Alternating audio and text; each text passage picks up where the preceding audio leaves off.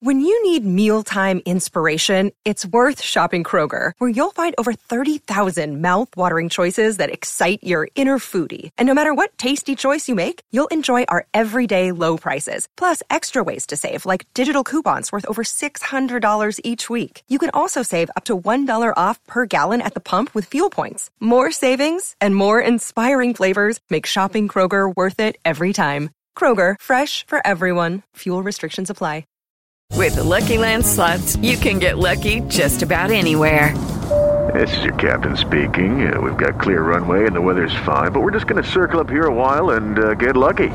No, no, nothing like that. It's just these cash prizes add up quick. So I suggest you sit back, keep your tray table upright, and start getting lucky.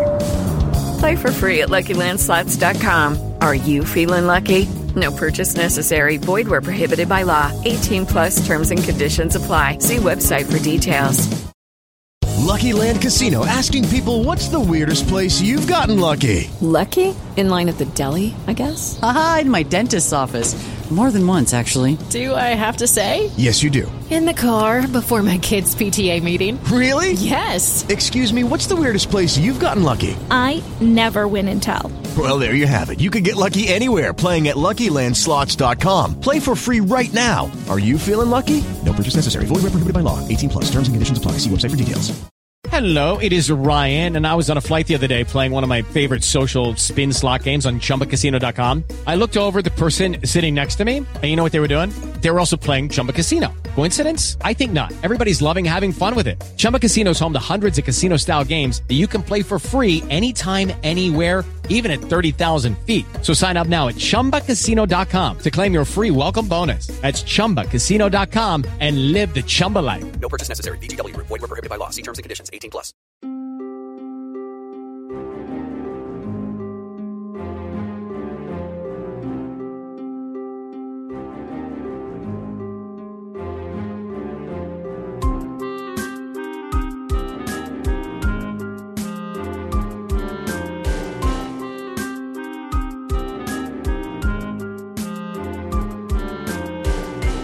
Hi, I'm Mari Forth. And I'm Sarah Carradine, podcasting from unceded Gadigal land. And this is Crime Seen, the true crime review podcast where we get to the heart of how true crime stories are told. Subscribe to our, our feed. Rob has a website.com slash crime feed to get your true crime on Tuesdays. We also drop on the RHAP main feed on Wednesdays. Yes, and this week we are taking a little bit of a break from all the gruesome murder and blood to cover something a little bit unusual, a little bit kinky. Kinky? Is that the right word? I don't know. we have a very special and appropriate guest to do that. Um, and next week we'll be covering captive audience on Hulu. So you can send in your questions and comments uh, for that. But uh, Mari, what are we talking about this week? So uh, let's open today's file because we watched Devoured, episode three, we all scream. Um, and this is on Vice. And like Sarah said, we have the absolute perfect guest here. Um, or, or a d- delicious guest, should we say? um, the other host of the Married at First Sight podcast, Aysha Welch. Aysha, you're following Jason's footsteps. I mean, this is I amazing. am. This is it. yes, we got the both pairs here. So, and this I is was- just perfect. You know, I was like, oh, Jason, you did Crime Seen? Okay, I, I'll, I'll do it now. no, I'm so I'm so glad y'all inviting me on. I've been loving y'all's coverage uh, every week. You know, I'm at the point now where I'm like, I don't even need to watch it to listen. Like, I watched maybe the first ten minutes of Our Father, and I said, nope. I'm gonna stick with the podcast, and y'all gave me everything I needed. So a little graphic, right? The first few minutes there. exactly. It's like, I don't know if I'm in the mood for this. so, so I'm excited to be here because this story, I mean, it personally affected me. So Mhm. I am very excited to talk about it and just talk about uh, Bluebell's impact on, on me as a Texan. Ooh, I love it. And uh, thank you so much for shouting us out on, on Married at First Sight. Of course, me and Sarah are avid uh, MAFS watchers. We were both on your podcast. So yes. uh, when I was listening last week, I was like, yeah, shout out. Yes. Um, but what we want to know is what is your true crime background? Like what kind of true crime properties do you like? Are you into it? Are you kind of like a, a, a newbie like Jason was? Like what's your, your uh, relationship with true crime? Yeah, I'm definitely like a true crime casual. Like if there's something that, you know, comes up on Netflix or, or Hulu and I'm like, oh, this kind of looks interesting, then I'll watch it. Um, but then I, so I'm an Enneagram seven. So, you know, one of my, one of the like traits of a seven is, uh, gluttony. And so when Ooh. I really like something, I go all in and so that's why I was, I'm always afraid, like, okay, if I really like a story, am I going to do the most to try to learn as much as I can about it? Because it's just like that interesting and I'm that intrigued. So I've, I've done that with a couple of things, like, you know, the Elizabeth Holmes of it all. Oh. watched entirely too many YouTube, just consumed as much as I could about Elizabeth Holmes.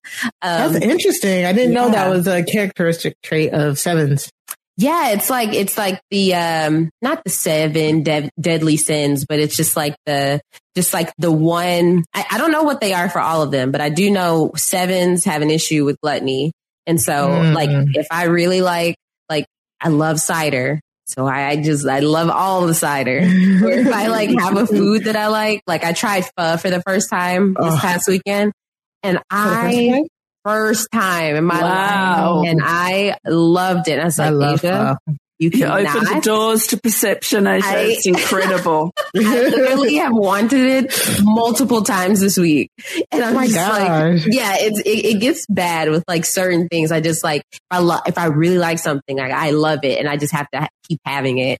Um, so Am yeah, I so seven? Oh my god! Like, you're, you're, describing me, but I know I'm a six. I'm a six. Yeah. I, I, thought I was a six wing five, but I don't know. Hey. You're making sense here.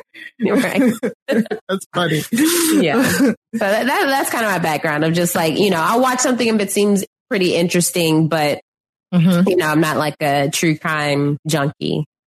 Oh, okay. So it's like certain cases will spark your interest and mm-hmm. then you might mm-hmm. just go and watch everything on that case. Yes, exactly. Oh, exactly. That's oh, that's, I mean, that is one of the things that we're trying to do here is, is mm-hmm. steer people towards or away from, as last mm-hmm. week, our, uh, you know, any properties. So for people that don't consume absolutely everything that comes across their path, like Mari and I do, mm-hmm. I think that one of the feedbacks that we're getting is, look, it's great because I don't watch everything and I can just kind of jump in, see if mm-hmm. you like mm-hmm. it and if you mm-hmm. recommend it. And in fact, we have had a few fervent thank you tweets uh, yeah. for saving people three hours of watching uh, yes. uh, our property from last week. right. It's uh, much appreciated. all, all of my friends, I was like, don't even, don't even just listen to me talk about it here yeah. because yeah. it's a much better use of your time. And, and, and even our father, which I think we were generally uh, quite positive about, because we tell you up top sort of what, what the vibe is on it. You can say, even if it's a good thing, I mm-hmm. don't need to watch it because it's not it's not to my uh, to my taste to my mm-hmm. yeah. Mm. And and that's what I truly like. Like if we're gonna just like pat ourselves on the back here, like oh, RHA, RHAP as a network, like as RHAP as a network, like I ended up listening to the Temptation Island um, season finale podcast with Puya. Mm-hmm. I have never watched a single episode. I haven't listened to any of the podcasts except for the season finale one. And they had me, shout out to Maggie and, and Kirsten and Puya. They had me like, I was like, oh my God, no, they didn't. Like, not knowing, uh, I don't know what these people look like. I was kind of Googling the people to know what they look like so I could just imagine along with them. But like, I do love that about, about us. And that's what we're here for. You know, we're here to tell you what we like, uh, steer your way, steer you towards it. So uh, I'm just glad that we're all like you know, steering the people in the right direction. Because there's only Mhm. so much time in the day, and we want you to watch quality television. Yeah. Exactly. I know that Yeah. so well, covering a show that has just lasted five months that comes on two hours a week. There are people that have reached out to us and let us know, hey, thank you so much for covering Married at First Sight in detail because I have stopped watching because I can just listen to the podcast. Yeah, and uh, new uh, new cast dropping June, I believe. July, yeah. July.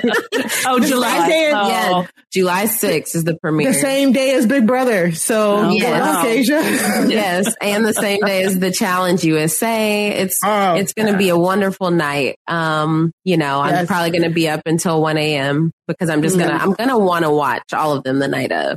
Yes, So- of course. So that is our plug. That is our plug for the Rob Has a Podcast Network. If you're just here for the true crime, stay for the reality TV because uh, there's something for the network for everybody. All right. So let's get into the crime, right? So Yes. Aysha, um, Aysha teed us up. So we're talking about the show is called Devoured. It is a show. It has, it's a six parts. It has uh, six episodes. It's on Vice and it focuses around food crimes, which is just so interesting. And we're talking about episode three, which um, centers on the Bluebell Listeria outbreak of 2015. The crime itself is in March of 2015, three people were hospitalized with listeria. That number quickly grew to about 10 hospitalizations and three deaths. Unfortunately, the listeria was then linked to Bluebell ice cream products. And from there, we kind of found out what happened. The CEO, Paul Kruse, issued a partial recall before being forced to stop production and have a full recall because it was, it was finally revealed that he had ignored reports from his workers. The factories uh, were not sanitary. He had shredded reports. It was just a whole, it was a whole lot of bad. Um, their own testing departments indicated they had contaminated products, uh, but they, they kept shipping out contaminated products. Um, so let's, uh, get into a little bit more about the episode, the episode itself. So, um, the key with all of the Devoured series is they always have like the pre-credit se- sequence is always like a teaser for everything to come in the episode. So I, I, I tend to do like those, uh, type of, type of beginnings where it's like, okay, it kind of previews a crime. It gives you little snippets of, of what's going to happen. So it kind of gets you like reeled into the story. And if you don't want to, you can like move on to the next one. So I, I did like that.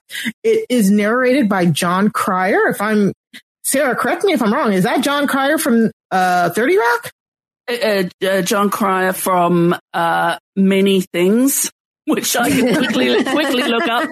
I think he is the most wonderful narrator. Um, he he is is steady. He's not No. over dramatic, but he um, he gives us the story. There are That's- too many Jon Cryers. That's what his IMDb says. Jon Cryer, many things. many things. Yeah, that's what it is. I'm thinking of what? Who is the guy who plays Kenneth on Thirty Rock? Oh no, no, that's um another actor whose name is not Jon Cryer. Uh, that's Jack McBrayer. That's Oh, Jack Jack McBrayer. That's right. Oh, No, John- okay. I, I was going to say John two and a half. from I was Two going to Half say two and a half Men. men, and then I Okay. then I doubted myself. So no Nope, to self: don't doubt. So don't that was doubt. me. That was my fault. My No, bad, no. everybody. Mm. That makes sense now. Okay, because I was like, I'm I'm floored if that was that guy. Okay. Oh no, he has a sort of dry. He has a slightly dry affect, and it's like for me, he's like that um, that friend that just sits and says, "Well, let me tell you what happened next," and you go, "Oh, this is to be good." I'm not gonna lie. So, so him as a narrator, what I don't, I didn't remember him as a narrator when I watched the Deli Wars episode. I watched the Deli, Deli, Deli Wars episode like a while back, right? And then when I watched the this Bluebell one, and I, this was the first time where his narration was actually like very forefront and center. I was like, this is different from the Deli Wars. I didn't like necessarily not like it. It just felt like it was um, I don't know if you guys watched American Justice. It felt like he was trying to be the guy who narrates American Justice, but his voice didn't have the bass for it. So it kind of was like a halfway point. Um, cause the guy who does American Justice is like very, very famous, uh, narrator and he has a very distinct voice and it kind of felt like the edge of that. I don't, I don't know. Um, I said all that to say we basically open up with the people of Texas saying how blue Bluebell ice cream is Texas. It is the ice cream in Texas. So of course, because we heard that, we brought on our favorite Texan. Yes, I said our favorite Texan. Shade to the other hit, one. Hit. so Aysha, what is your what is your like point of view of, of Bluebell as a Texan? And you said this like directly impacted you. How?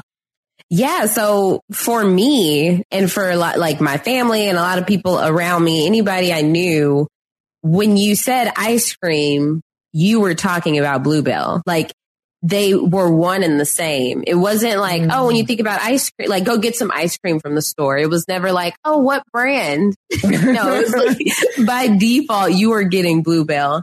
I like, I kid you not, that was probably the only ice cream I ever had up until this this uh not probably not ever had of course you know the exceptions like marble slab cold stone or whatever but like buying a pint or a gallon from the store it was bluebell so like mm. growing up we all of my birthday parties we'd buy those like they're like three ounce um like party cups mm-hmm. of bluebell it was just like by default just get that um and then even like you know um ice cream sandwiches. They have these bluebell ice cream sandwiches. That was honestly wow. the only chocolate I would like because I don't eat chocolate or cheese. I just don't like mm-hmm. the taste. But Ooh. the bluebell, oh, nice. um, the the chocolate on the ice cream sandwiches was like artificial enough where I would I would eat it. Like literally, ice cream sandwiches. My, we kept the bluebell ice cream sandwiches in our fridge growing up. And then in, when I got to college, oh my gosh, like I would throw back a pint of Bluebell any day. like it was, it was, it was bad, but it was just like, oh, let me just go get a pint. And then I, the fact that I w- could eat that in one sitting was just, it blows my mind today. I would never do that today. But, you know, like the banana pudding flavor, amazing. Um, I know a lot of people like cookies and cream. Mm-hmm. And then like even the vanilla, just like the homemade vanilla is just so delicious. Um, so it's just like Bluebell has just always been my ice cream of choice. And then they would always have so many flavors, so many options at the grocery store. So that's one major difference I've seen since 2015, since they've gone back in stores is it's so limited. Like there's mm. only a mm. select amount of flavors. There's only a certain amount of gallons and pints that are available. They've gotten rid of they used to have like ice cream sandwiches that were the vanilla ice cream sandwiches. So it was no longer the sandwich wasn't chocolate. It was vanilla. And then like it had like a birthday cake filling.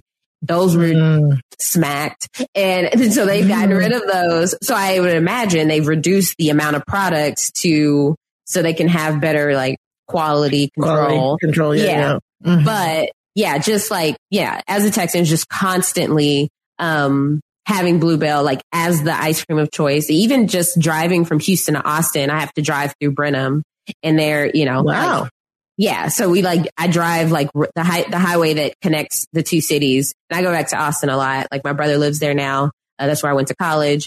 Um, there's like gas stations that have like, you know, when you go to an ice cream parlor, kind of like we saw in the, in the documentary where they have like mm-hmm. the big tubs of ice cream. It has Bluebell. So you just stop. There's a place called Scoops you just stop there, get like a scoop and a cone or a cup, and it's it's Bluebell, and it's like the most authentic because you're in Brenham. Um, but yeah, so it, it, it hit close to home because after this incident, I probably did not have Bluebell again until like 20 19, 2020 maybe. Cause wow. I was like, I don't know if I yeah. trust it. I just, I, you know, are, you know, you, yes. you lose a lot of trust. I'm not like the people of Brenham. Right. I'm not, I'm not like, you know, besides the listeria, I'm going to eat it. No, that was a huge breach of my trust. So, um, I had to explore. Like that was the first time I, like 2015 was like the first time I tried Talenti the first time I tried Ben and oh. Jerry's. Just mm-hmm. kind of like tried to see what else is out there because I was like, I have been so sheltered by yeah. Bluebell all these years. So, so I just to give, I guess, some of our listeners a contrast. I am from uh, the the East. I'm the East Coaster. Um, DC, Maryland, Virginia. Basically, spent my whole life here. ice cream is not a thing that I care for. I, I wonder if it's because like the whole it being hot in the south Yes, and all that. and hot. us, it's like it's it's cold here a good portion of, of the year. Not as much as you know some people. I'm not saying we're the Midwest, but like. uh, And then I think also like I'm not saying I'm not speaking for the whole East Coast, but I also I don't eat ice cream like that. So I I, I truly have never at most I would eat the the ice cream ice cream sandwiches and Mhm. I think I would always just go with like good humor or something like that. I don't I you know I never paid attention to like the brand of ice cream or I do like like the the strawberry shortcakes, you know, Yeah. stuff like that, but I I did not know about Bluebell or any of it until this listeria outbreak crisis. Crisis, and the only re- reason I knew about it was because they talked about it on the read. Shout out to the read. That was the only. I was like, wait, what? Because I remember Kid Fury uh, mad that they took it off, off the shelf. So Mhm. like, I I had no clue about about this until the the bad news spread, you know. Yeah. So it's it was so interesting, like hearing you and seeing like on the documentary, the fir- the be- the whole beginning of the documentary is basically the people talking about like like Aysha said, te- Bluebell is Texas. Texas is Bluebell. Like that's the only ice cream you guys eat down there, and how um they talked about for the city of Brenham itself, how um oh, most of the jobs.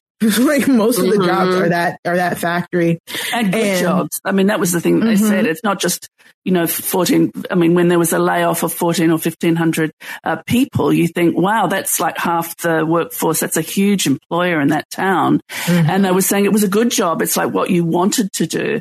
Um, I, I was struck by the the man at the ice cream scoop place with an empty freezer, and the reporter saying, "Well, why don't you get Mhm. another brand?" And he said, "I can't."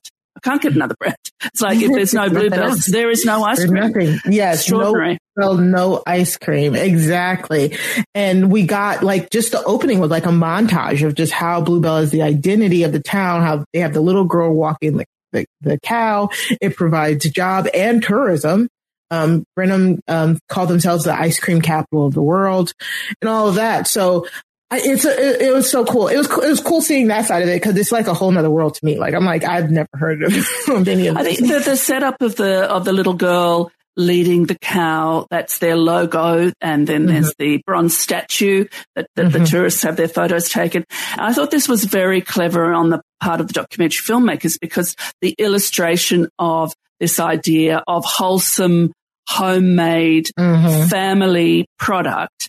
Uh, they're in huge modern manufacturing uh, uh, factories um, and have spread, you know, through ten states. Then this uh, this uh, now CEO um, ha- has expanded the business. You know, it's a it's a dessert juggernaut, as they call it. And I think that this was a really clever way to show us, the viewer, how it could be this sort of cognitive dissonance of the the people of Texas, not all Texans, but certainly Mhm. the ones they spoke to, of oh, it was a mistake, it was um, not intentional. Uh, they will look after me because they are my childhood and they are my ice cream. Yeah, it, it, it- yeah. I'm sorry, Agent. Go- No, I, I was gonna say, yeah, it, it's it's mind blowing because you know even the the part about you know they people were selling it on eBay because Yes. but you can't get it at the stores, so he- here's somewhere you can get. And it's just like that that blew my mind when I would hear that that people are like, oh, I found some Bluebell at this one place. They still have some. I'm like, this was the ice- yeah. This was the recalled ice cream. People tried to get hold. Once there was the, the total recall, people were Mhm. rushing to buy it and then on selling it. This is a product that's been recalled because it might kill you. No, no, let me go and buy an armful and sell it on eBay. Yeah, and I get, and I think the beginning really shows you how like th- tried to show you the perception because somehow Bluebell managed to keep this perception of a small family owned ice creamery, like down home American values type of deal when it was like Sarah said, a, a big corporation that has shareholders that it had to abide by. So, and you know, that type of, um, imagery and that type of, uh, you know, cognitive dissonance does definitely get uh, applied to once we get to the recalls and stuff. It, it's very, very interesting. But um, after we get kind of the um, the rundown of, of, how the, the factory is viewed in the small town of Brenham, we start to hear that in March 2015, listeria cases in Kansas are linked to uh, Bluebell ice cream. And the way it's kind of discovered was pretty interesting. Um, it was discovered by a government public health laboratories who are designed to randomly test foods because they are trying to uncover bioterrorism. So, um, of course, after the September 11 attacks and then the uh, anthrax attacks that happened like soon after that, um, the increased worry of bioterrorism has been a you know a thing since then, and apparently our, our government has just been uh, there's a, a, dedicated department of our government to kind of just test food to make sure it's not being attacked, but but and they're going out and buying it at the grocery store too. That, that yeah. was that was fascinating to me, and I thought Very. great because it's not information being provided by the manufacturers; it's them saying, yes. "Well, I am. If I was an ordinary customer and I go to the store and I take this off the shelf." And then they're testing that. Is that safe? Uh, that was fascinating. Yeah, and I wonder if it's like because when they said that, that what came to mind was like the the Tylenol attacks, like the case of like uh, um, the, the one lady, she like, but no, not the, no, the Tylenol attacks are on, um, it's still a cold case, but you know how like people were poisoning like Tylenol and medications before they started putting the seals on them. Mm-hmm. That's what like kind of it, it called back to me. But it's really interesting that we have like a dedicated just team of people just testing like random food. But because they were doing that, um, they said, I think they said a lab person in like North Carolina had, had grabbed some Bluebell ice cream, tested it, found listeria in it. They then uploaded it to what was called the CDC PulseNet, and it the PulseNet um, took like the the genetic information of the listeria and ended up connecting it to those cases in Kansas. And because of they connected the, it to those cases in Kansas, it was um, then be able to officially link like, oh, Bluebell is what um, gave those those three K the people in in Kansas the listeria. They were able to then like kind of do more um, investigation, see if those people had you know recently eaten bluebell, and able to like pinpoint it that way. We then get um, Sarah, did you get the name of the guy, the talking head guy? Sorry, I keep I keep doing it to you, asking That's crazy right. questions. But the guy, crazy questions. Um, I can't remember which one of it. was. Was it um, the reporter or the food safety attorney? The food safety was it Bill? Yes, the food safety attorney. Yes, um, Bill Marler. Very yes. interesting man. Yeah. Yes, he, I like him. Uh, he didn't talk about any of his past cases, but uh, he was very, very knowledgeable about uh, the legal ramifications of, you know, killing or, or making people sick with your food products. Yes. He said that 99% of people that get listeria are hospitalized and a third of them die. Um, and then we get more information about how listeria itself can survive in water, sewage, um, in man-made environments. And he says it's really dangerous in processed foods like deli meat and cheeses. And this is where he also says like that's, that's why like pregnant women are told not to eat like deli meats and stuff when they're they're pregnant. And it just made me like flash back to my pregnancy and all the times that I thought like maybe I could just eat one little pepperoni. like, don't do it. don't do it. Don't I, do it. I, have I've had listeria and really me, I have never been so sick in my entire life. Yeah. Oh my gosh. Uh, yeah. Would you care to elaborate? right. Well, uh, it was it was uh, from um, uh, a, a, a, a, not a, not a general source, but not a, not an unknown source, which was a fresh uh, salmon steak. Mm-hmm. I went and got mm. two. I cooked them for my friend. He ate one. I ate the other. So it was a real, it was a real Russian roulette with the salmon. um, I have, I was sick for over a week. I, I basically lay in bed completely unable to move oh unless oh I had to move rapidly if you'll pardon mm-hmm. the, the, um, the, you know, both ends. Um, it was more than just, um, and that went on, you know, when you, you are very unwell and things are coming out of you. And mm-hmm. that generally stops at a certain time. That, that went on yeah. for three days. Oh, three days. My. And then I lay in bed for another 10 days, just completely unable to move, no volition, I couldn't sit up. I couldn't read. I couldn't eat. Nothing. Mm. It was absolutely terrifying.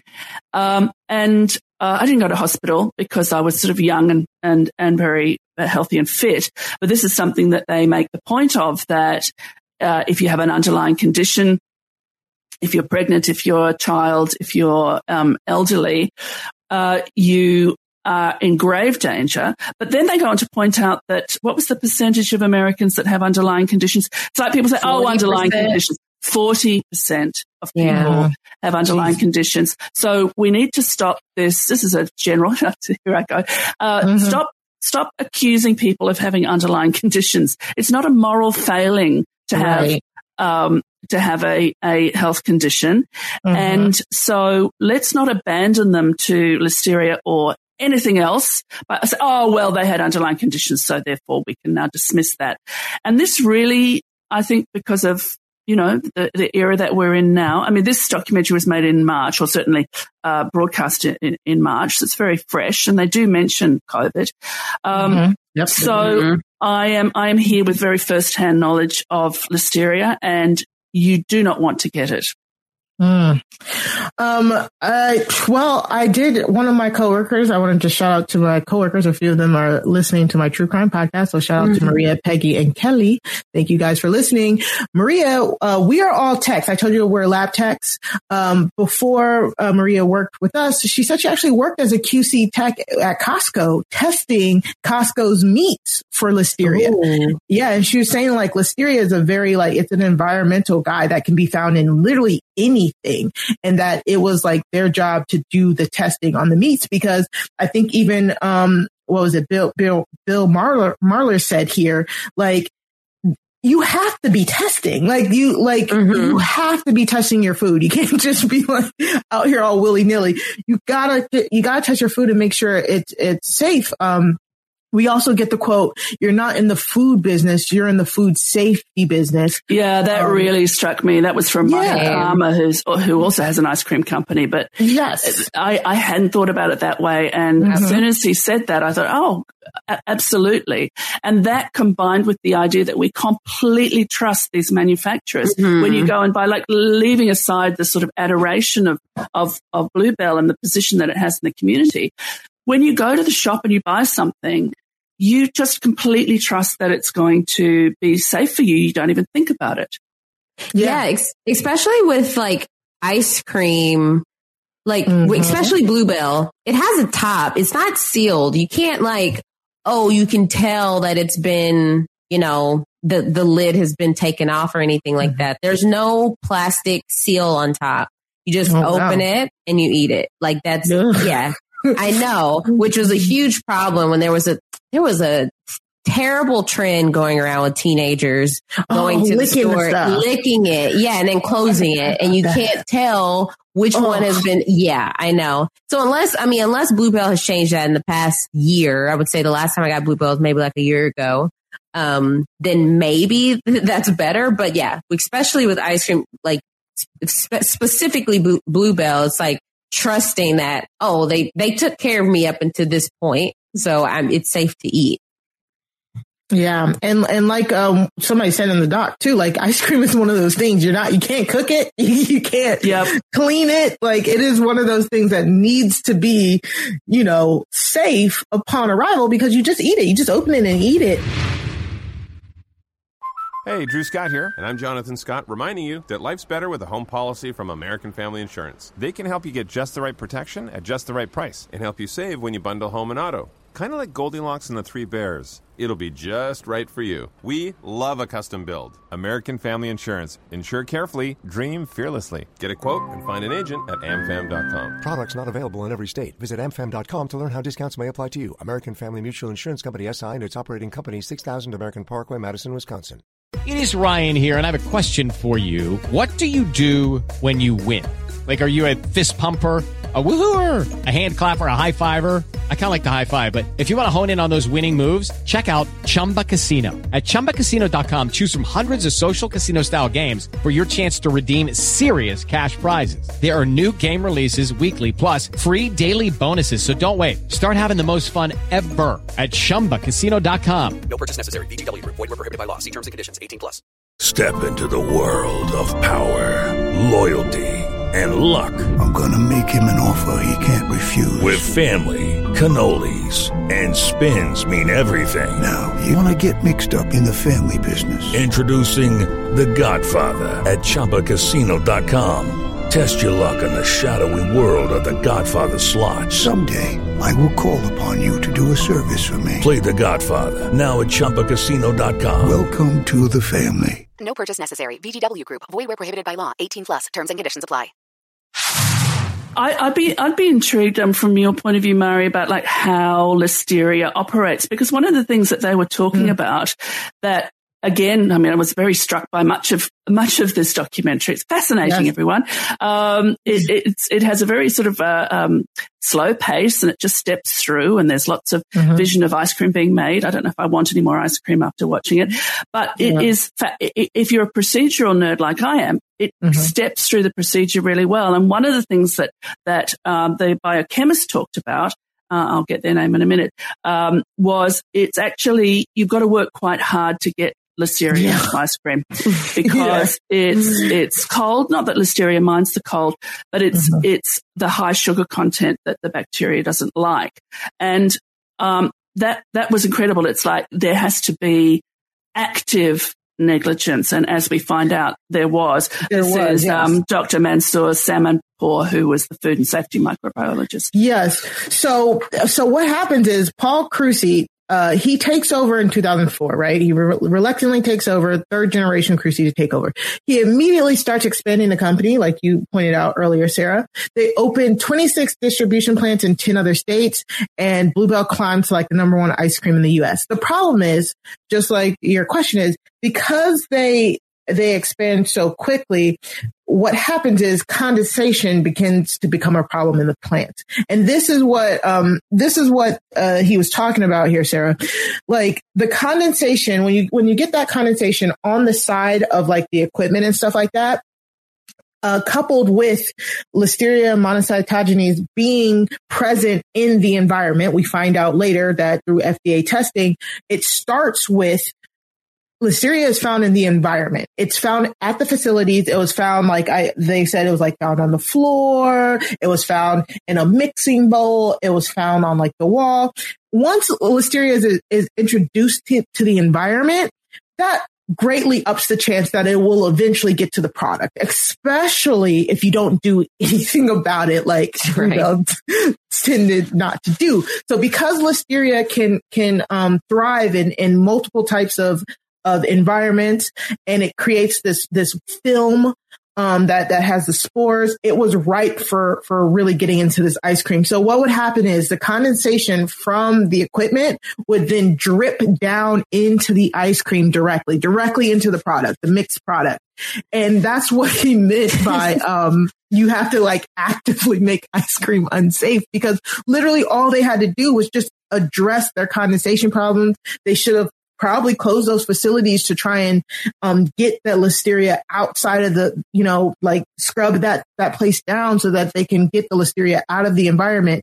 Because again, if the listeria is in the vi- environment, it only will take but so long for it to find its way into the product. Um, so we um, hear that uh, a lot of uh, ex-employees talk to the reporters and stuff, and the ex-employees would talk about how the condensation would drip into the product.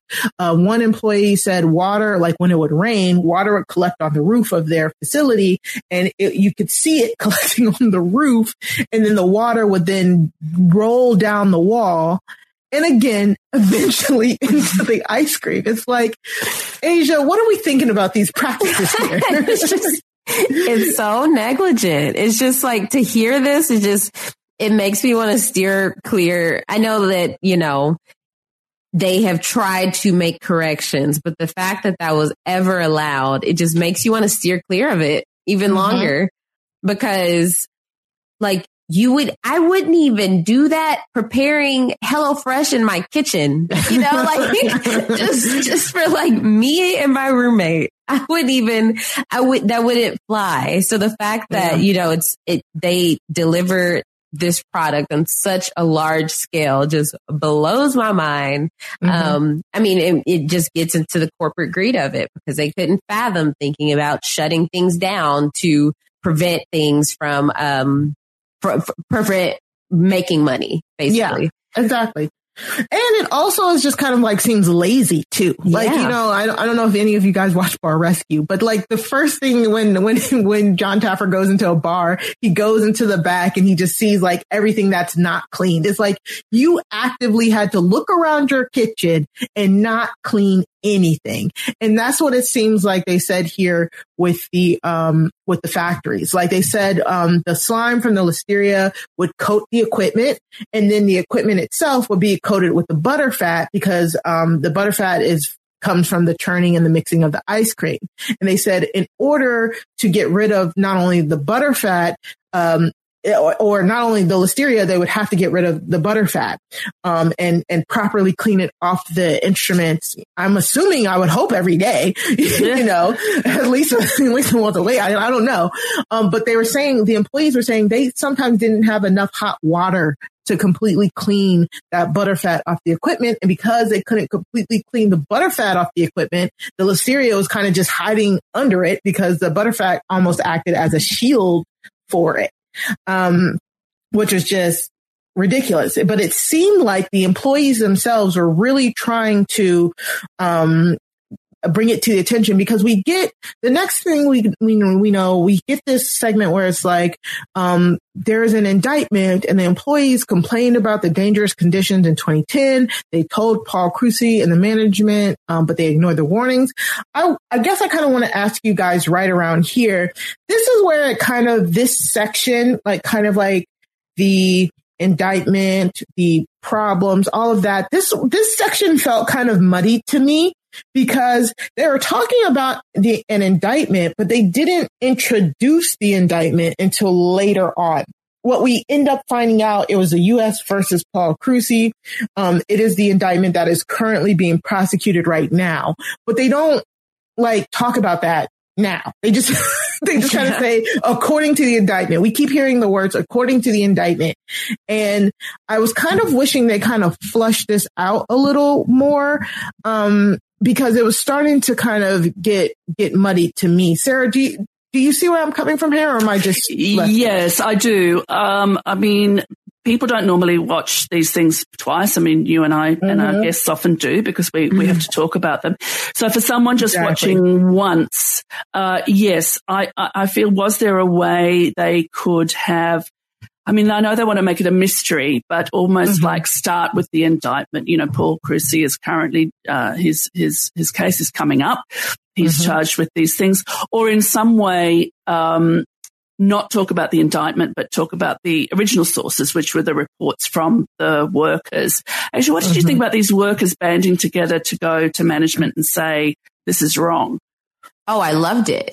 I'm glad that there are because it, it because it's it shows that we like employees across the board can have a voice and don't have to bow to the CEO or the president or whoever is running the company because those are the people who benefit the most from that company, the success, the, the, the revenues of that, uh, whatever product they have or service they deliver.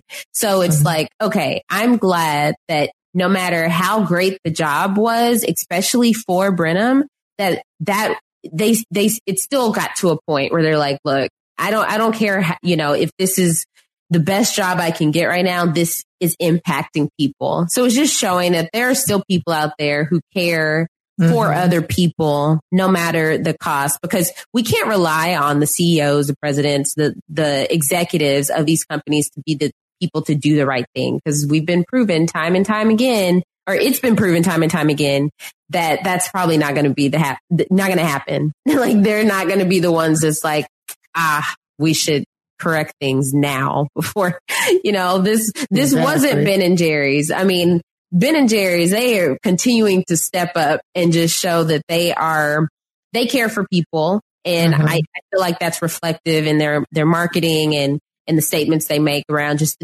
things happening uh, in the world today. But, you know, I, I think it was, it was a great sign. And I think if you know, other people saw that, they could see, look, I should be able to do something like that too, because exactly, I mean, you know, we see it even with, uh, you know, Elizabeth Holmes, you know, the, the mm-hmm. ones to say what, what's going on here.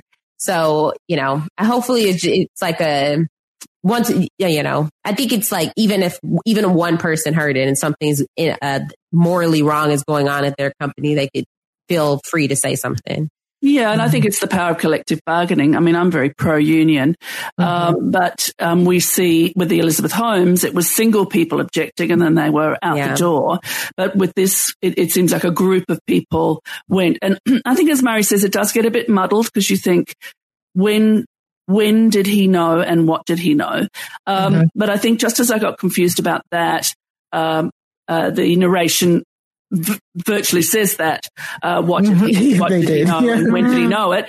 Um, and talk about this crossroads that, that Paul Kruse comes to where the tests are coming in um, positive, And he has a solution to that, which may be familiar in another arena, which is positive, too many positive tests. Stop testing. That was uh, that was his solution. That hit home. That hit home. Yeah. Yeah. And so the media, the media uh, starts to probe the case, um, and they find out that there were FDA inspections that found the condensation dripping directly into the product. Um, and that FDA found the listeria, like I said, in the environment as far back as 2013.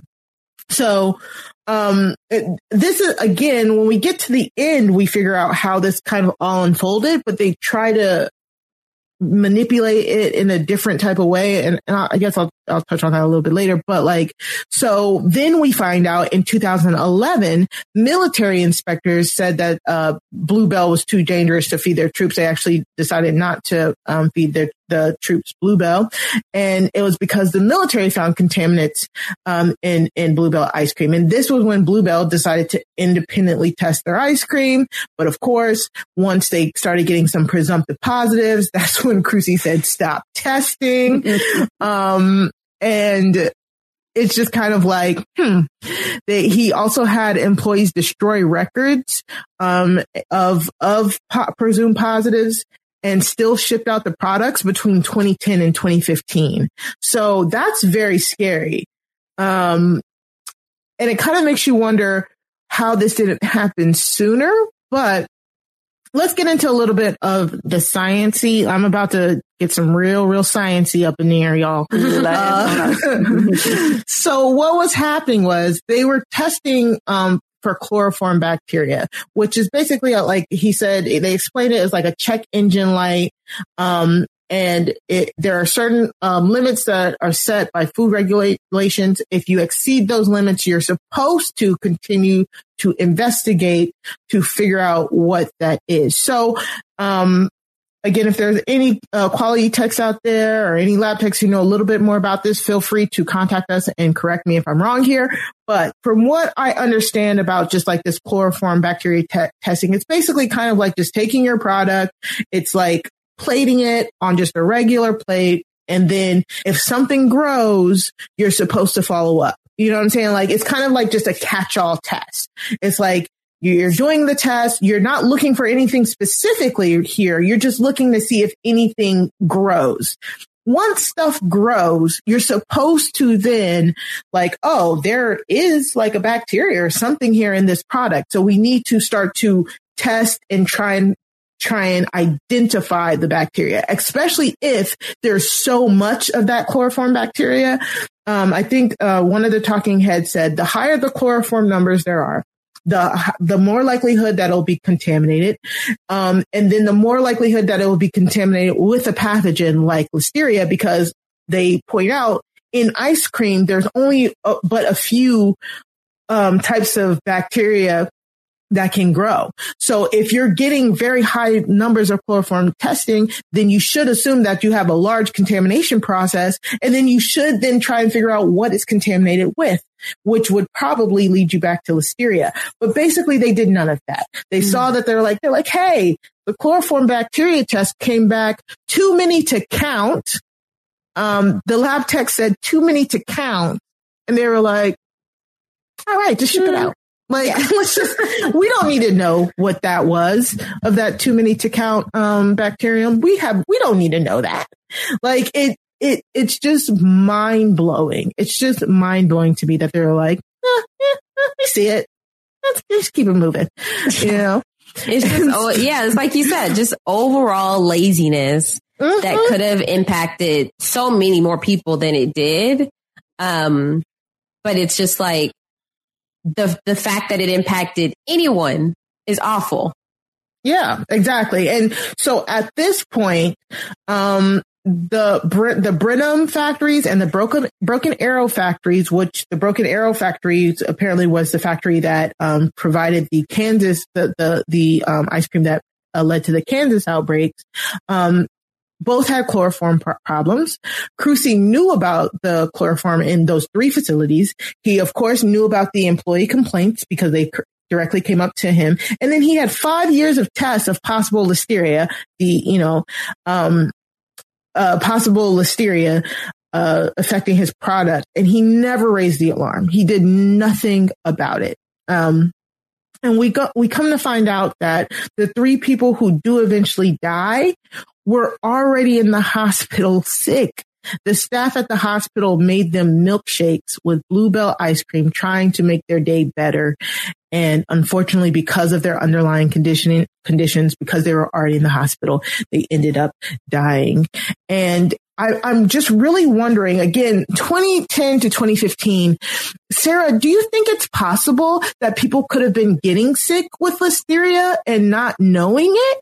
Oh, definitely. yeah, definitely. Um, I mean, you, you think uh, if you've, if you've ever had food poisoning, you go back over, you think, what did I, what did I have? When did I have it? And often if you think of the thing that makes you sick, you go, oh, and you go, okay, that was it. But I was reading that listeria can actually uh, wait to, to make you sick for for a, for a period of time. So you could have had that ice cream days before, and you're not going to think about ice cream uh, being the being the thing. So I definitely think that um, there were people who were uh, getting mildly sick, although. They seem to say that it's so powerful It's that it so sends people to the hospital. So Yeah. I'm not sure. Actually, Me what do you neither. think? Yeah, I think that I don't know. It's so hard to say because you would think that like is not is listeria, listeria not something that can be found like if someone came to the hospital and let's say it affected um it like they had something else do you think that people were being diagnosed for their cause of death with something that was different than listeria Well, that's the thing. I basically the only way you would die is if you're already like immunocompromised in some way. So Mhm. they might not look for it if that's the case. And then if you're you're hospitalized, I, I I wonder if it's something they have to be looking for because so when when Sarah described her um you know her uh food illness, I've been I've had food poisoning a total of 3 times two times. It was very mild. I knew exactly where it came from and I was not pleasant, but you know, I was like, okay. The, the third time I had food poisoning, it, it was though, it, it was like Sarah said, it knocked me down. I, I was like, I had never felt so sick in my entire life. And I went to the urgent care all the urgent care did was, you know, give me an IV, gave me some medicine, you know, told me to go home and rest. I rest, I rest for about a week, you know, um, but same thing, coming out of both ends. And it was just like, there was just, you had no energy and stuff like that. So I knew I had food poisoning, but you know, food poisoning, there's lots of different bacteria that can cause food poisoning. Um, so uh, I, I think unless you do get, unless you do go and get hospitalized, that's when they would like look for the underlying cause. You may not even go to the doctor. I mean, you may not Yeah. even go to the doctor. So there may have been people who were ill and thought, oh, I've got a bit of food poisoning or I have some stomach Mhm. flu. I've got Mhm. gastroenteritis. I've got whatever it might be. Don't go to the doctor. S- suffer at home. Get Mhm. better Right. and move on. So I just can't think that for five years these contaminated products were going out and Right. people weren't um, becoming unwell. I mean, we do have the poor young man who was severely affected, brain damaged uh, by the Mhm. listeria.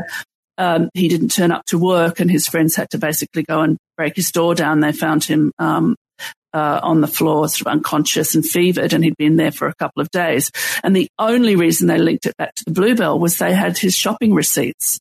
They found his um, Mm. receipt from from the grocery store, and they saw, and I suppose they were alert to to the listeria problem. But I mean, if he'd thrown away the receipt, not taken Right. the receipt, um, they would never have known where he uh, where he picked it up. And he sued Bluebell, and they settled for an unspecified uh, amount. And the and the reporter said, "I rang to speak to him, but he is still unable to speak," and that was very Mm. shocking. Very sad. Yeah. And it looks like even like, I think salmon, salmonella might be the number one cause of food poisoning. And then you have like enterobacter. There's just so many bacteria, E. coli, of course. There's so Mhm. many things that can cause it. I truly think it's like, be, it, it, I think what it what it truly was is once you found the one case, you knew what to look for, and then Mhm. that's when you find the multiple cases, and then once you get the link to the bluebell, that's when it really opens the floodgates. I, I, that's what I would. I, I think that's how how it goes because there were probably people getting sick way before that, but they just didn't know. They didn't know to look. They were covered, you know. But the moment you get that one door that opens, then you know people are looking for it. So yes, yes, that's that's what I think because there's I feel like there's no way that that five years of unsanitary conditions that that this is the only time that happened. Right. And if you think about the the population, specifically I guess with Texas and what we saw in the documentary of, you know, people's loyalty to Bluebell, even if Yeah. there once this came out in 2015 and then people thought back like, "Oh, there was that period of time I was really sick and you know what? I did have Bluebell, but I'm not going to say anything cuz I don't, you know, that would look terrible on Bluebell." There probably were so many examples of people doing Mhm. that. So let's uh, speed through here a little bit. So on March 15, uh, March 2015, they finally issued that partial recall we talked about. They only removed um, the ice cream from one um, factory. Um, Bluebell employees again, they wanted to warn the customers, but again, the higher ups, the CEO said, no, we'll just, it's just a partial recall, y'all, just partial recall. And they didn't even mention why they recalled it. They didn't say anything about listeria. Um, but this is, so this is where like, the the recall pretty much goes under the radar until the reporter grabs the case. So um the reporter who was like the main let's see, was it Mark Collette, I think it was? Yes, The- Mark Collette yeah. Our- from our the main- Houston Chronicle. Yes, our main narrator here, he's the one who, who noticed that he was the one who noticed that this case is much bigger than we think it is because Bluebell is huge in Texas. He's the one who starts digging. It seems like he's the one who finds the FDA reports. It basically sounded like, but they, they didn't really give him as much credit. It sounded like this story really broke once he kind of, um, looked into it more. Uh, that's what it sounded like to me, but I, I'm- wasn't sure with how they were kind of crafting this, this narrative. But, um, also in the month that, for the partial, when they took the partial, um, had the partial recall, three Texans had now become sick with listeria, which upped it to about, I think they said eight cases at that point. Of course, after the outbreak starts, the FDA goes back um, to test. I'm like, oh, great, here you guys are, um, and they find that more than 99 percent of the the Bluebell products are positive for listeria, and we had um, horrifying. Yeah, we had uh, what was it? Uh, Mansour was it Sama Samadapur? Uh, Dr. Mansour saying like at any point, if they had tested anything, like if they had done any type of smidgen of testing, they would have found that their products were positive for listeria. So clearly, clearly they weren't testing. Um, and so finally in April 2015, Bluebell recalled all of its ice cream. They lost a hundred million dollars. Unfortunately, in the Brenham um, factory, they laid off a third of their employees, which always sucks. And then, of course, like Sarah mentioned, Phil Shockley, the 32 year old man who was found to have listeriosis, uh, who suffered permanent brain damage. Um, he sued Bluebell settled out of court for an undisclosed amount of money. But this is where we talked about it, but this is where it kind of gets very interesting here. Um, Bluebell goes off the shelf, but instead of people abandoning the product, we had people kind of close ranks around it. We had people talk about a lot of the community saying this is getting blown out of proportion. Um, they said they felt like Bluebell did all they could. The com- community seemed like they didn't realize how negligent Bluebell was. And we said Texans refused to eat any other type of brand of ice cream. Um, people would buy it from eBay. The mm. quote, listeria or not, it's still my favorite ice cream. It's yeah, very, she very was fabulous. Interesting. She was happy to eat any pathogen that Bluebell right. gave her. Aysha, did you, did any of this kind of affect you? Like, did you see a lot of this? Oh, I, oh, absolutely. I mean, it was just like every time you go into the grocery store, the place where Bluebell was, which was always a significant part of the freezer section where, where the ice cream was, was just mm-hmm. empty. And all it was was a sign on the, on the, on the freezer door that like, you know, was out of, you know, not there, right? Mm-hmm. Um, or it was recalled, but they weren't replacing it. They mm-hmm. were, it just stayed empty. So it just seemed like a, you know, like a, a, ghost town. Like, oh my gosh, this is where Bluebell used to, to lay, you know? and so, you know, the fact that they were only gone for the summer, I know the girl mm-hmm. was talking about, called it the, no, I don't, I don't remember anybody calling it that. Maybe people in Brenham absolutely yeah. did, but you know, it wasn't just like, it wasn't just like Bluebell was isolated to the summer either. You know, mm-hmm. it's obviously hot all the time in Texas. We get a day or two of winter. And so, you know, we would eat Bluebell whenever. So it wasn't just like, oh my gosh, now it's summer specifically. I can't have it now. This is awful. Mm-hmm. Um, but you know, it, it definitely, once it was taken off the shelves, I mean, it was definitely present anywhere you went that had it before. Mm. We also get that in the fall of 2015, the product comes back on shelves. Bluebell promised that they fixed everything. Uh, um, oh, I, I specifically remember. Yeah, I specifically remember the people celebrating. Like we, as like friends on my Instagram story, I got a, my pint of Bluebell. They have it at this HEB. They're in stock. Like people were jumping at it. I'm like, no, there oh needs to be, I, y'all be the testers. Yeah. I'm not risking it like the first batch that's back at my grocery store. I'm going to grab it. Absolutely not. Yeah. I was struck by the, the governor of Texas, Greg Abbott, uh, having a ceremony. Yes, he celebrated the return of Bluebell and brought the cartons into his office. And none of these people said the corporate negligence and the disregard for customers and the greed and the love of money have caused three deaths, uh, at least 10 documented cases. And as we say, surely others, this young man has lost his life, basically. He's, yeah. he's brain damaged and unable to move.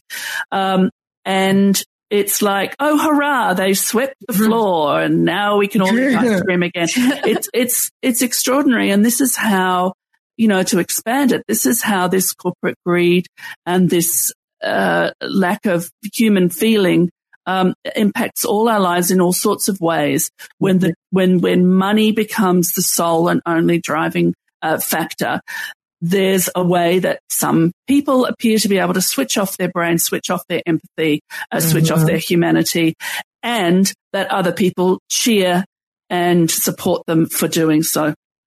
Right. The Department of Justice sued Bluebell uh, due to the 10 hospitalizations and three deaths. They were charged with misdemeanors. Uh, they pled guilty and were fined uh, $17 million on top of another million dollars that they had to give to the military. Uh, CEO Kruse is actually facing a different set of charges. They are really going after him for felony counts for conspiracy and withholding uh, evidence. His trial, like we said, will start July 26, 2022. So if we ever, if we have any updates, we'll like update for that. But, you know, was there damage to the brand? Aysha, do you think that there was any damage to the brand? I mean, they came back every, all the ice cream sold out. They said their profits have gone back to pre, pre outbreak profits within like three years. I think they said, was there damage to the brand? I think that if, if like maybe like a little, you know, it's kind of like a boxer was in the ring and like you could tell like they had a fight last week, like mm-hmm. a little bit, you know, the day after, like that would have been 2015, but the, the week or two after it's like, oh, okay, maybe were they in a fight? Um, because it's just like, you know, like me personally, I definitely, I, Bluebell is not my only ice cream of choice anymore. I will grab other things now. Um, and so, you know, it's just like I have options that, that experience allowed me now to have options, but there are still people out there who are just loyal and like ride so hard for Bluebell. So it's not like it affected hundred percent of their consumers, but I think it definitely affected some people. Like I, I definitely don't see it as often everywhere. It's not at every single party or like, you know, birthday party, like even kids parties. It's not just like, oh, naturally Bluebell will be there.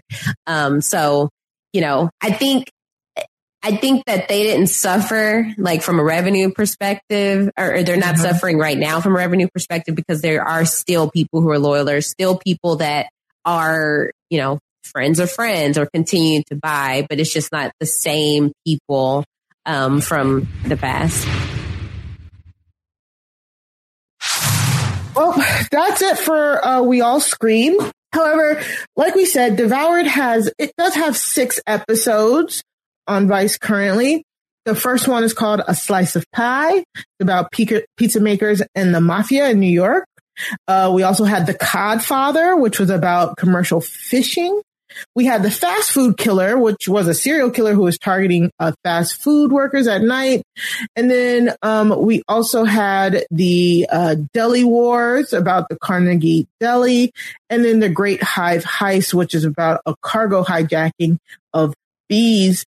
Um, Sarah, what what was your favorite episode out of the six? Like, we're just gonna quickly talk about the other ones. Yeah, look, the standouts for me uh, were uh, this one because I, I like the processy nature of it, and I and I, you know, got into a froth of of horrified disdain about corporate greed. Um, I think the Carnegie Deli as an episode is the best of the six. I agree. It's, it's about uh, personal greed. They're not killing people, but it's about it's about a particular mindset. It's very New York, if I can say that. um, but it's looking at New York institutions. It's looking at an attitude of mind.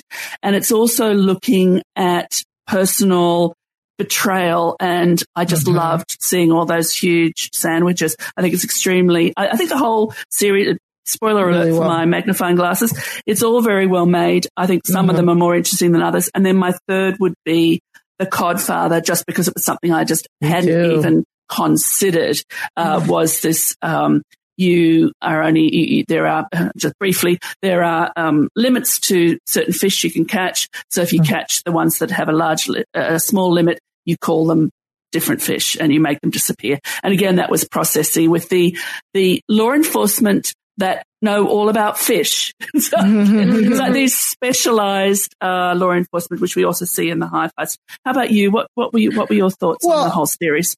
I, yeah, I like the whole series. Devoured is a great series if you like to learn about food crimes. Um, I think that some of the some of the cases work better in the format uh, in the Devoured format than others. Like I liked this one. I like We All Scream. I think I learned a lot, but I did find that um, a little bit of, of it was disjointed as opposed to the Carnegie Deli. Um, the Deli Wars episode was very well laid out and um, very well uh, executed. So Devoured is a great series on Vice that I would definitely suggest. But let's get to the magnifying glass uh, ratings. So Aysha, out of five magnifying glasses, what would you rate? We all scream um, the Devoured episode. So yeah, you, I mean, you made a really good point about the end. So I definitely learned, especially living this experience, I learned a lot from this, uh, from this episode. Um, but then the, the end was just so like, just, I, it felt rushed, but I understand they had a time constraint. And so I could definitely see this like a full blown, like two hour, like dive deeper, especially once they know more, once the trial actually starts. Um, but it was just kind of like, I want to see the result of it. Like, what Mm. what are the con- the true consequences? Like, okay, yeah, they didn't. They don't. They're back in stores now. People are still buying them. Maybe they, you know, they they do have a shortage of products, but you know, I want to know what what what the uh what the um what they're going to be. What are the charges? you Yeah. know. so uh, so because of that, but, but I did enjoy watching. It was a very Mhm. easy watch. So I I think I would give it four magnifying glasses. Um, I think the only thing that would take it up to five for me would be if we had had the conclusion of his trial and we knew where everything stood today. Hmm. Great. Sarah, how about you? Uh, yes, look, I, I, think we're all pretty much on the same page. I'm going to give uh, this one three and a half. I liked it very much. I was interested. I mean, as I say, I did watch it twice, so um, mm-hmm. perhaps my uh, the muddle the slight muddle in the middle uh, uh, evened out a little bit for me. I think that um, my favorite episode, The Deli Wars, I would give that a four. And mm-hmm. for the series as a whole, I'm going to give it a solid three. I think it's really good. I think the fast food killer is a bit of a misstep because yeah, it doesn't weird. deal with food crimes. It just so happens that he killed people who worked in the fact like it was a, it was a good episode, like a really good episode, very very well done. But I felt it didn't fit um, uh, with the. I think they had it just to get a sixth episode because the theme of of food crimes. Um, you know, food crimes beyond pineapple on pizza, uh, is, is very, very interesting. So three and a half for We All Scream and three for the series as a whole. Uh, how about you, Mari? Um, I would definitely give I would give We All Scream 3.5 as well. I'm trying to decide if I wanted to give it a three just to be contrarian, but honestly, it is pretty good. Um, it's not the best thing we've seen, but I think it's, I, I love it as like when we watch our little standalone episodes, like, you know, when we did Snap and stuff like that and, and stuff were part of a series. I think this was a good episode. Like you said, I think Devoured what is a great um, vehicle for for most of these. So I would definitely say um, a three point five. Uh, let's get into our recommendations. Um, Aysha, do you have any true crime properties you would like to recommend? Yes. Um, so the whole story of Gypsy Rose Blanchard. Um, mm-hmm. so if, if, I know most people have, have heard about it, um, mm-hmm. but it's the story of, uh, the Munchausen, um, syndrome by proxy where uh, Gypsy Rose's mother, um, she was making her ill. Uh, she had her in a wheelchair. She had her on a feeding tube. Gypsy mm-hmm. could walk. She didn't need a feeding tube. Um, mm. So Gypsy was tired of dealing with this, and so she um, enlists her online boyfriend to kill her mother. Mm-hmm. Um, and, and now they are both uh, serving sen- sentences. So that's the that's the public story, and so um, I first heard about it on Dr. Phil. I found the episode. So it's Dr. Phil episode, season 16, episode 52. Um, and that's in, that's basically Dr. Phil interviewing Gypsy Rose in, um, prison. And she's mm-hmm. 30. So she, she's my, I think she was born in like 91. Mm-hmm. And so, um, Dr. Phil interviewed her. I was intrigued by her story. And then I know that HBO came out with, um, it's called yes. Mommy Dead and Dearest. Mm-hmm. Yep. Yeah, I haven't seen that, but Hulu did come out with The Act, which is a scripted version of this story, which they did heavily based off of the trial. Um, because there are some YouTube videos of the actual trial with Gypsy Rose. And I've gone back and tried to look to see like how accurate the act is. And it's pretty spot on. I mean, mm-hmm. I mean, it's as accurate as you could be, you know, with being mm-hmm. a scripted series. And it's really interesting. Like even just knowing the story, like what happened, it's really interesting watching how it played out, um, and just how everything went down. So if you haven't seen awesome. the act on Hulu, go check it out. I have not seen the act on Hulu, Hulu because I did see Mommy Dead and Dearest mm-hmm. on HBO. And I think that is probably the the better of all of the documentaries I've seen on, on this case. Cause I, I think I've seen all of the like the American Justices, the yeah. like the snaps, whatever, the, all the little one off ones I've seen on this series. And I think that Mommy Dead and Dearest was, was definitely my favorite. So if, mm-hmm. you, if, you, if you're saying, and if you're saying that the act is very close to it, then i mm-hmm. I think I would definitely want to check that out. Sarah, uh, what about you? What's your recommendation? Uh, yes, I'll just um, um, third the the press for, for Mummy Dead and Dearest. Um, so I've got a podcast recommendation today. The podcast is called Morbid, and it's hosted by Alana, who is an autopsy tech, and Ash, who is a hairstylist. and they are two women who talk about crime. Uh, so immediately I like them. Um, they take they take a crime and they they talk about it. They tell each other the story, and it's very simple. It's very human. Um, I've only just discovered them and I am really enjoying the episodes. So I would recommend the podcast Morbid. Uh, Mari, what about you? Do you have a recommendation today?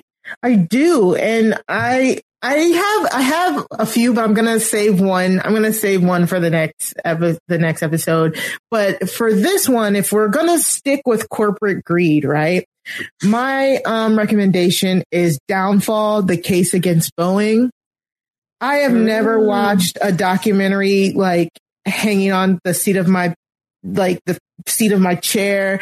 Don't watch it if you have to get on a plane anytime. do not do it. I made that mistake of watching it a month before I had to get on a plane for the first time in three years. So just don't do that. But it's a really good like a documentary. Um, it's a documentary. Uh, yes, just a documentary. I was just trying to make sure on Netflix, and it's called Downfall, and it is about the um, if if you don't know, um, back in I think it was 2015, uh, no, 2019. Um, two two Boeing aircrafts in separate um in separate locations. One was in um an Ethiopian Airlines airplane, and one was um an Indonesian airplane, I want to say, crashed shortly after takeoff. And I remember these, I remember these crashes when they happened. Like I, I remember the, the, the crashes because I was like, this can't be real because the, the, the, Indone- the Indonesian crash happened first. And then like less than six months later, the, um, the, it, the Ethiopian airline crash happened. And it finally comes out that Boeing changed their their uh, 737 models to the 737 Max, and they like really changed, like completely changed the makeup of it, the air the um airplane itself, and added a stabilization system without telling the pilots. They did not tell the pilots that it was a major alteration to the plane, and it caused um, it caused both these planes to go down in truth. And um, basically, you find out that the alteration was because Boeing wanted to save money. And it is a very damning documentary about how corporate greed killed 346 people. Like straight up. There's no there's no ifs ands or buts about it. Uh, the employees at the plant were complaining just like the ones here at bluebell.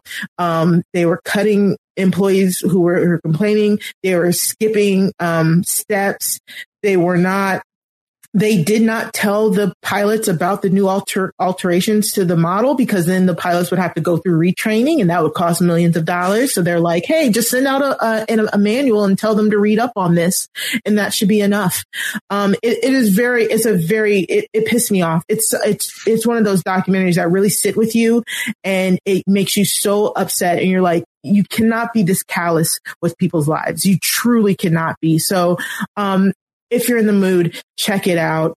It, it is really good, but honestly, I would really say don't get on a plane after. do not. At least not if you have anxiety like I do. yeah, I have like three trips coming up, so I'm gonna wait until uh, September and then watch it. Put it on the list. Don't do it. Don't do it. Um, but here at Crime Seen, we are eager to hear your feedback and suggestions for future episodes. So you can follow Crime Seen on Twitter, um, Crime Seen RHAP. That's, uh, at crime S E E N R H A P, or you can email us, um, crime seen RHAP at gmail.com.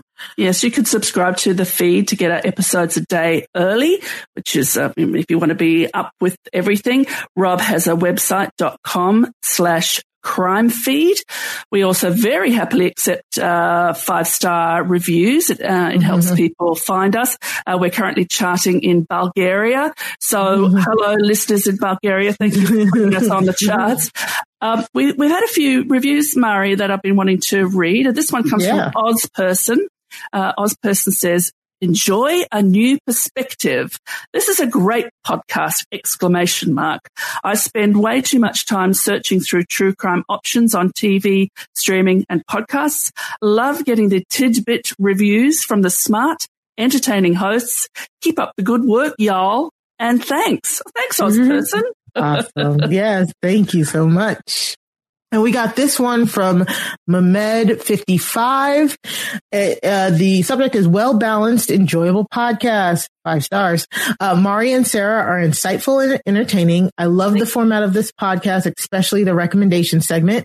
Great guests across the board. Jason Reed is one of my favorite mm. podcasters, so his episode was definitely a standout. There you go. Another, there you go, uh, another Jason Reed. another Jason Reed review. and I might just uh, read one more. They're, they're all five stars. So this one's mm-hmm. from Chinned Man.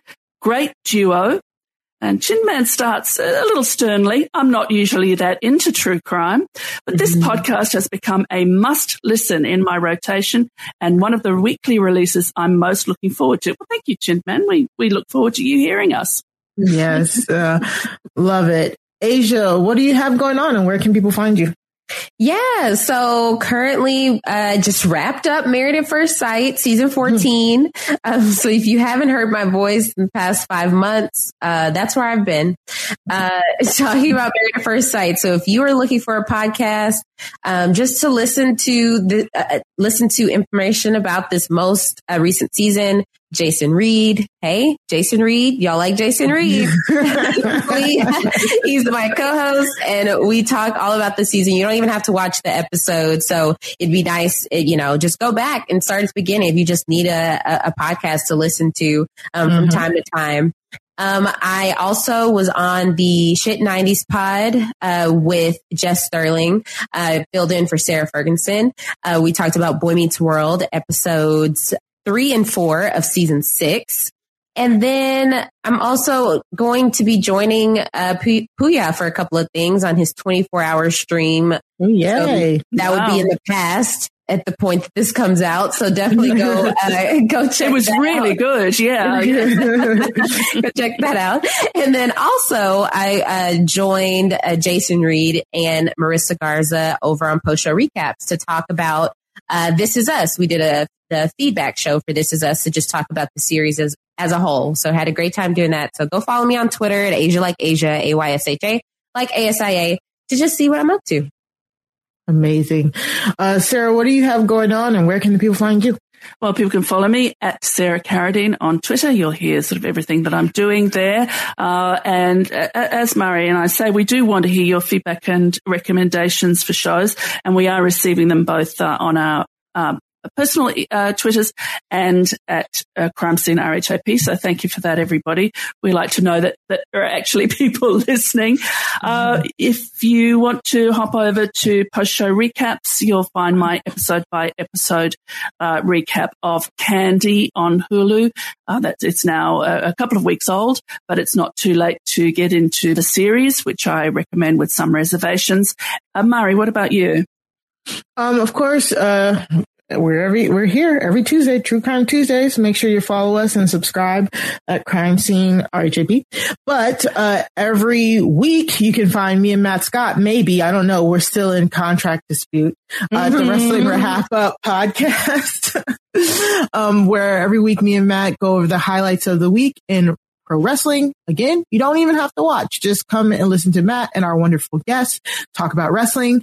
We just dropped the Hell in a Cell preview podcast. Hell in a Cell um, was last week at this point. And um, mm-hmm. if hopefully you listen to me, Rob, and Chappelle uh, give our predictions, and hopefully Chappelle was wrong. Like that's that's what I hope. So if you want to hear that, you can go to robhasawebsite.com slash wrestling feed and subscribe to us there. And you can also find us on YouTube at the Rob Has a Podcast. YouTube, search Rob Has a Podcast, Wrestling Wrap Up on YouTube, and you can watch us on, on YouTube. It's so, such a better experience. So what are we covering next, Sarah? Well, uh, next time on Crime Seen, we'll be covering Captive Audience uh, with special guest Lisa Holmes, librarian and Survivor New Zealand winner. They can watch it on Hulu and send in your comments and questions. Thanks to Will from America for the theme music and Scott St. Pierre behind the scenes. Until next time, case, case closed.